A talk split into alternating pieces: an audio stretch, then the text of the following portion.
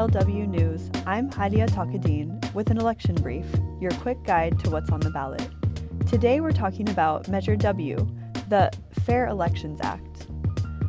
This measure would give Oakland residents who are eligible to vote a chance to donate to campaigns they believe in. If it's passed, these Oaklanders would get democracy dollars, or four ballots worth $25 each.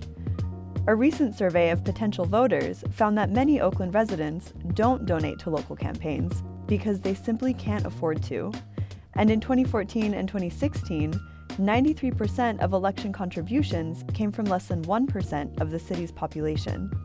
That's according to the equity organization Oakland Rising, which is one of the supporters of Measure W. Other supporters include the ACLU and the Asian Law Caucus. They believe that the measure is a step towards a more democratic campaign funding model. And in 2015, Seattle successfully ran this model for their local elections. There aren't any formal arguments against this program, but both Oakland City Council member Dan Kalb and an editorial in the San Jose Mercury News acknowledge it's expensive. It's estimated it would cost an initial $700,000 in startup costs and around $2 million every year to keep the program going. Other residents are skeptical of some of the reasoning behind the program, which is that Oakland's wealthiest residents want to influence policies throughout the city.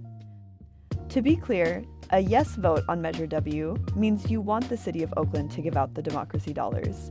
A vote no means you don't. That's a brief take on Measure W, the Oakland Fair Elections Act. For more election coverage, go to kalw.org.